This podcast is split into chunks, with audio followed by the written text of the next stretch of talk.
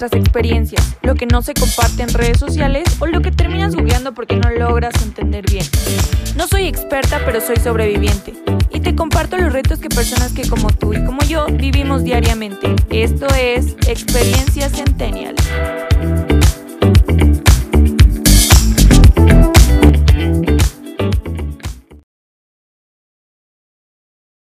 Hello amigos, ¿cómo están? Bienvenidos a Experiencia Centennial. Mi nombre es Silvia y como siempre es un placer y un honor estar un jueves más con ustedes. De verdad que ya extrañaba hacer esto, de verdad. Cuéntenme cómo han estado. Espero que estén teniendo un excelente día y como lo leyeron en el título del episodio, el día de hoy vamos a hablar sobre un tema este que posiblemente algunos de ustedes estén muy interesados, ¿no? Eh, vamos a hablar sobre todo lo que necesitas saber si quieres ser freelancer y no morir en el intento. Esto porque el viernes pasado platicaba con mis amigos sobre pues nuestras vidas y el cómo te va en tu trabajo, cómo vas con tu proyecto, tu empresa, etcétera.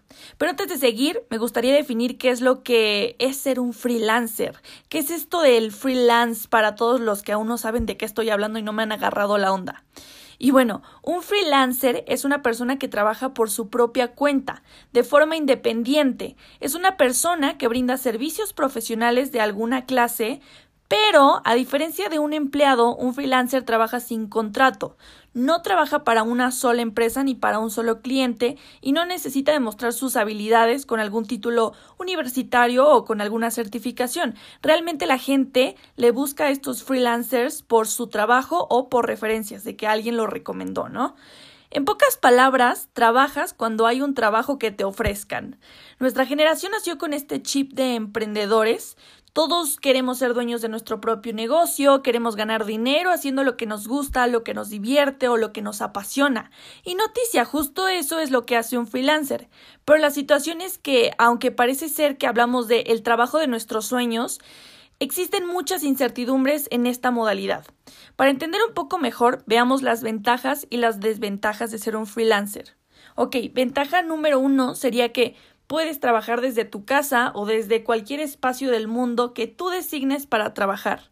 La desventaja de esto es que requieres de que este espacio designado sea pues adecuado para las necesidades de tu negocio, que sea silencioso quizás o espacioso para que puedas ahí guardar ciertas cosas, que tengas internet, que quizás sea al aire libre, requieres quizás de transporte o cualquier material específico de trabajo, pinceles, cámara, computadora, eh, recursos naturales, etcétera. Esa sería la ventaja y la desventaja. Por otra parte, tenemos otra ventaja, sería que tú decides cuánto le vas a cobrar al cliente, es decir, cuánto dinero quieres ganar y toda la ganancia de ese trabajo es, va a ser va a ser únicamente para ti. La desventaja de esto es que dependiendo del trabajo que realices debes tener en cuenta el precio que ya existe en el mercado. Y si tú ofreces un precio mayor al existente, disminuyes bastante las posibilidades de que alguien contrate tu servicio. Pero si cobras menos y no cuentas con la maquinaria necesaria o los materiales que requieres para hacer este trabajo, posiblemente te salga más caro el caldo que las albóndigas. Es decir, que el tiempo, esfuerzo y dinero invertido en el trabajo no valdrá el monto de la paga. Pero tampoco es para desanimarse. Esa sería una ventaja si tú no tienes un buen control, a lo mejor no tienes un buen proveedor, alguien que te haga descuentos porque te conoce, porque eres cliente frecuente, todo depende de ti, ¿no? Ok, otra ventaja que existe es que tú eres dueña, dueñe, dueño de tu propio tiempo. Puedes empezar a trabajar a la hora que tú quieras, o sea, te despiertas a la hora que tú quieras, puedes irte de vacaciones o salir con tus amigos tantas veces tú quieras, al final tú eres el jefe, jefa, jefe bueno, jefe, jefa, de tu propio negocio. Ahora, una desventaja de esto es que el problema de trabajar de manera independiente o de manera individual eh, es que tienes que dividirte en muchas partes y ser muy, muy organizada, organizada, organizada. Tienes que atender a tus clientes, llevar el registro contable, sabes, de tus cobros, ¿no? ¿Qué clientes no te han pagado? ¿Qué clientes te cobraron? Digo, te pagaron la mitad. Eh, quizás incluso de tus proveedores, ¿no? Ya les pagaste o todavía no. A lo mejor tu mamá te dijo, bueno, está bien, te voy a comprar la computadora y se la debes todavía meses, lo que tú quieras. Otra cosa, tienes que este, ir a comprar los materiales que vayas a necesitar para realizar el trabajo, entonces tener un control de tu inventario, también promocionar tu trabajo a lo mejor en redes sociales o en una página web y estar actualizando el contenido pues continuamente. Y por supuesto, además de todo eso, tienes que hacer el trabajo para el que te están contratando. Entonces, tienes que ser una persona muy ordenada, muy ordenada para poder tener esto todo bajo control y que como tal no sea una desventaja, sino como, ah, bueno, es una característica. Bien, otra característica, más bien, otra ventaja es que al ser tu dueña, dueño, dueño de tu propio negocio, tienes el poder de elegir qué trabajos te convienen más o te agradan más y también tienes el poder de descartar todos esos que no te llamen tanto la atención. Pero la desventaja es que, mm, pues, al vivir en México, no tenemos tanta esa, ese poder de decir, ay, hoy no quiero tener dinero, hoy sí voy a aceptar este dinero, porque pues la situación económica es muy difícil, ¿no? Entonces, eh, Encontrar un trabajo bien remunerado es un reto gigantesco para la mayoría de las personas, por lo que va a ser muy difícil que encuentres un trabajo que a lo mejor te dé ingresos constantes. Puede que en momentos tengas temporadas altas de trabajo y por ende tengas como mayores ingresos que en otras que a lo mejor ni siquiera tengas un trabajo y, y pues vas a tener que ahí estar ahorrando, ser muy precavido y precavida, precavide con todo esto. Y por último, la última ventaja es que realizas un trabajo que tú disfrutas hacer o que se te hace muy fácil hacer. Y la verdad es que eso es innegable, y es por eso que no encuentro un contra o una desventaja sobre esto, porque al final creo que esto de disfrutar lo que haces es el valor agregado a este estilo de vida. Pues al final, sin tratar de romantizar esto, cuando una persona no disfruta lo que hace, por más dinero que gane, el crecimiento se va a ver truncado y el desarrollo de habilidades también, pues como tal no hay una motivación que te haga quererte superar, ¿no? Ahora bien, una vez que ya vimos cuáles son las ventajas y las desventajas y te has podido dar cuenta de si puedes manejar las desventajas, entonces pues felicidades, tu camino como freelancer tendrá muchísimo éxito.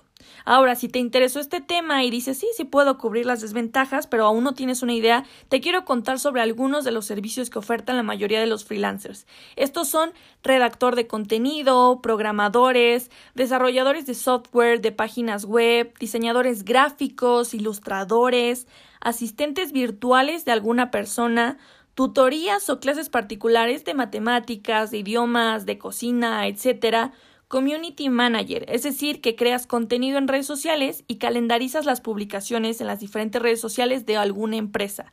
Puede ser corrector de estilo para expertos en ortografía y gramática, e, esto les puede dar una idea.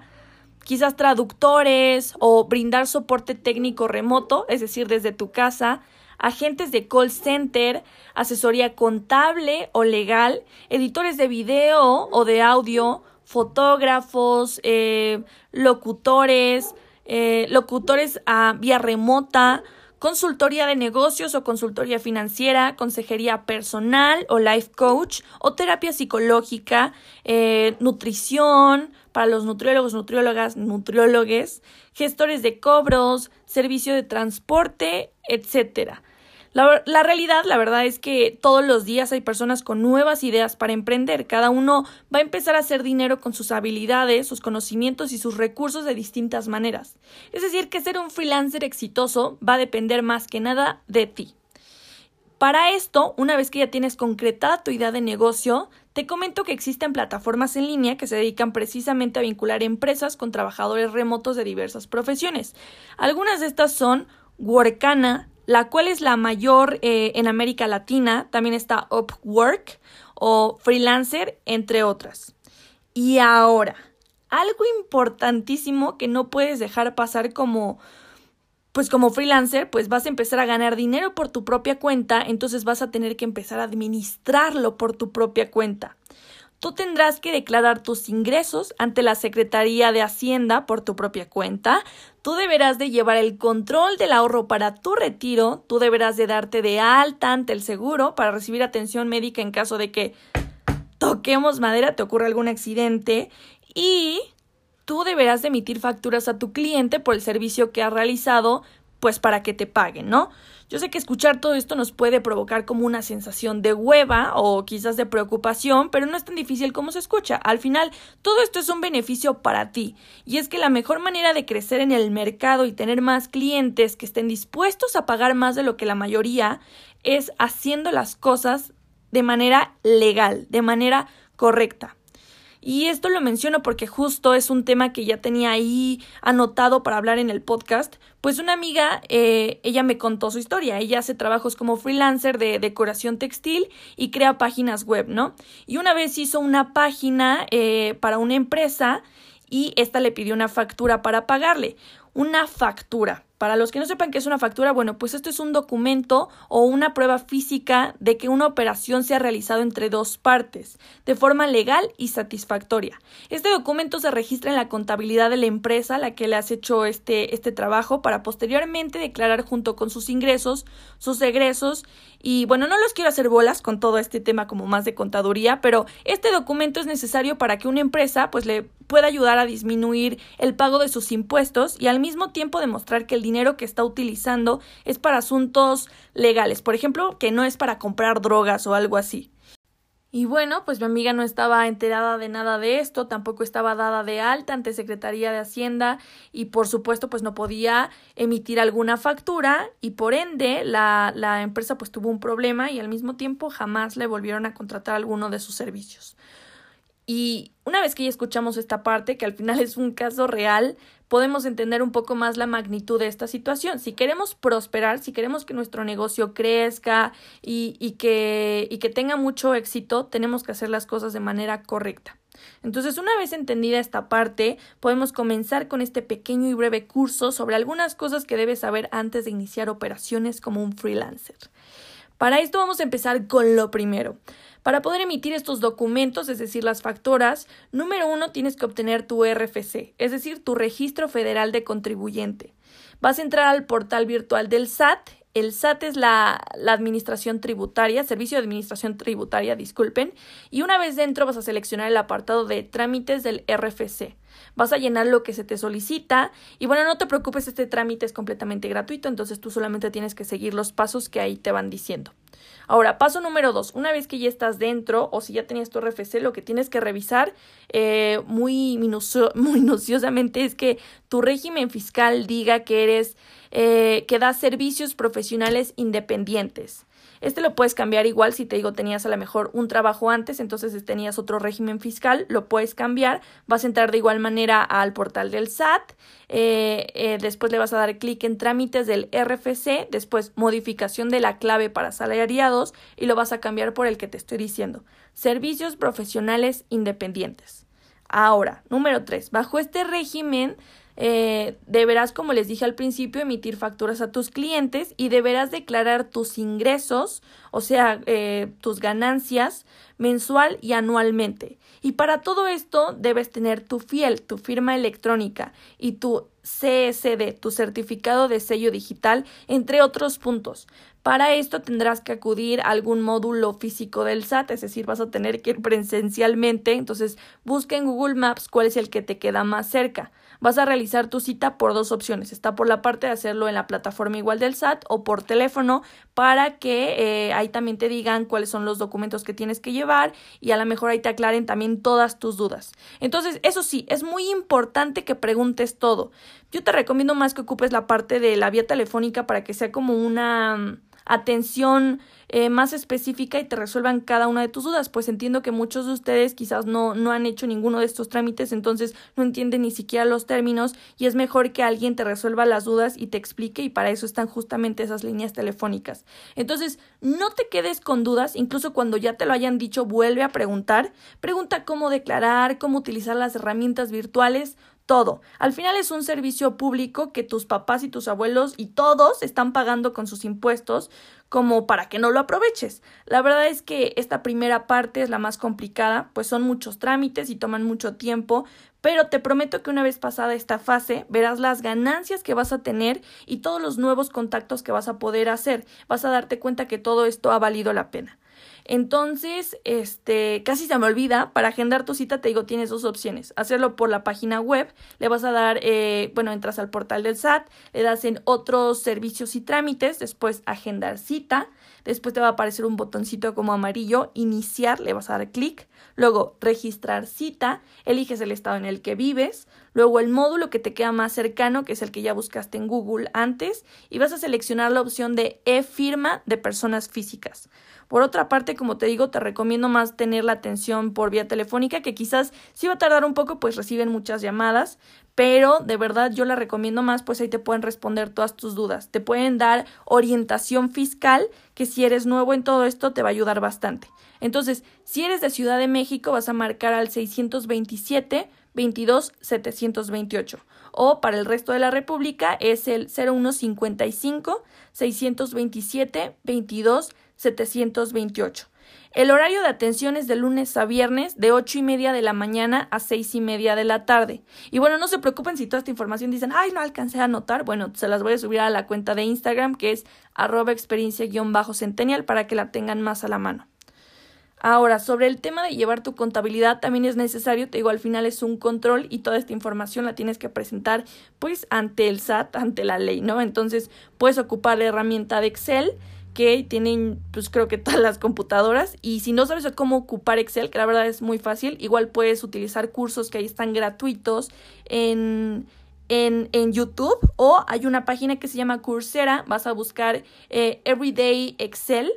Eso sí, este curso está en inglés, pero la verdad es que creo que si tienes inglés es muy bueno. Yo lo tomé hace poco y la verdad es que me ayudó bastante. Le vas a elegir, vas a elegir la opción de auditar, es decir, no vas a pagar por el curso, sino solamente vas a verlo y la verdad es que está muy bueno. Yo creo que no te toma más de un día tomar ese curso y está muy completo.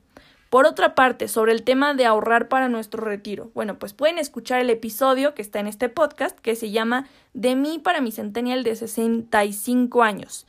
Pero, in a nutshell, si quieres trabajar como freelancer, para ti lo que te aplica es el ahorro voluntario y lo puedes hacer con una Afore o con una aseguradora o por tu propia cuenta, pero es más recomendable que lo haga algún experto que administre este dinero para que no pierda valor con el tiempo, pues por la inflación, y lo invierte en fondos que lo hagan crecer, ¿no? De verdad les recomiendo escuchar ese episodio para estar un poco más informados. Ahora, sobre la parte del seguro médico, bueno, pues muy pronto les voy a hacer un episodio sobre este tema. Por el momento, eh, pues pueden ir googleando todo lo que debo saber sobre el IMSS, IMSS. les dejaré más información, obviamente, igual de esto en la página de Instagram. Y a todos, a todos los que escucharon este episodio, de verdad les deseo muchísimo éxito en los proyectos que inician, en el proyecto que ya tienen, que crezcan muchísimo y que su producto o su servicio ayude y mejore las vidas de más personas. Entonces, para todos los freelancers que ya están en este camino o van a empezar en este camino, les deseo todo el éxito y recuerden lo que nos hubiera dicho en estos momentos el buen Juan Pazurita, eh, pues es la vida que elegiste, bro. Entonces, acepten todos los retos que vengan, los van a ayudar a, a crecer muchísimo y a seguir creando más y mejores cosas. Y quiero compartirles este mantra que creo que queda también muy bien y es que todo llega a tu vida con facilidad y gloria. Repetirnos todos los días cuando estemos frente a cualquier situación buena o mala, todo llega a mi vida con facilidad y gloria, y es así como podremos afrontar los retos de la mejor manera, con la mejor cara. Y para todos los que me están escuchando y conocen algún amigo emprendedor que esté iniciando quizás algún proyecto, pues por favor apoyen, ¿no? Al final, el hecho de apoyar otros, otras cosas es que estas personas se van a sentir más motivadas y van a seguir creando mejores versiones de la idea inicial. Entonces, al final, todos nos vamos a ver beneficiados también de esa idea que siga creciendo y mejorando. Y eso sería ya todo por el episodio del día de hoy. Quiero agradecerles una vez más por escuchar este episodio. Nos estaremos escuchando dentro de 15 días, el próximo próximo jueves. Y, y espero que esto les haya sido muy útil. Cualquier cosa me pueden escribir, como ya les dije, a Instagram, a arroba experiencia-centennial para que me digan sus sugerencias para nuevos episodios. Eh, yo noté, la verdad, bastante éxito con el episodio anterior, el de masturbación, que creo que es parte de, esta, de esto de la educación sexual, que creo que nos hace bastante falta. No sé si solo a México o en general, pero si quieren que hable sobre otro tema, pues coméntenme. Si quieren participar en el episodio, adelante. Si quieren que promocione incluso también sus productos, escríbanme y yo con todo gusto. Aquí el punto es apoyarnos de Centennial a Centennial. Ahora sí, excelente día. Les amo. Bye.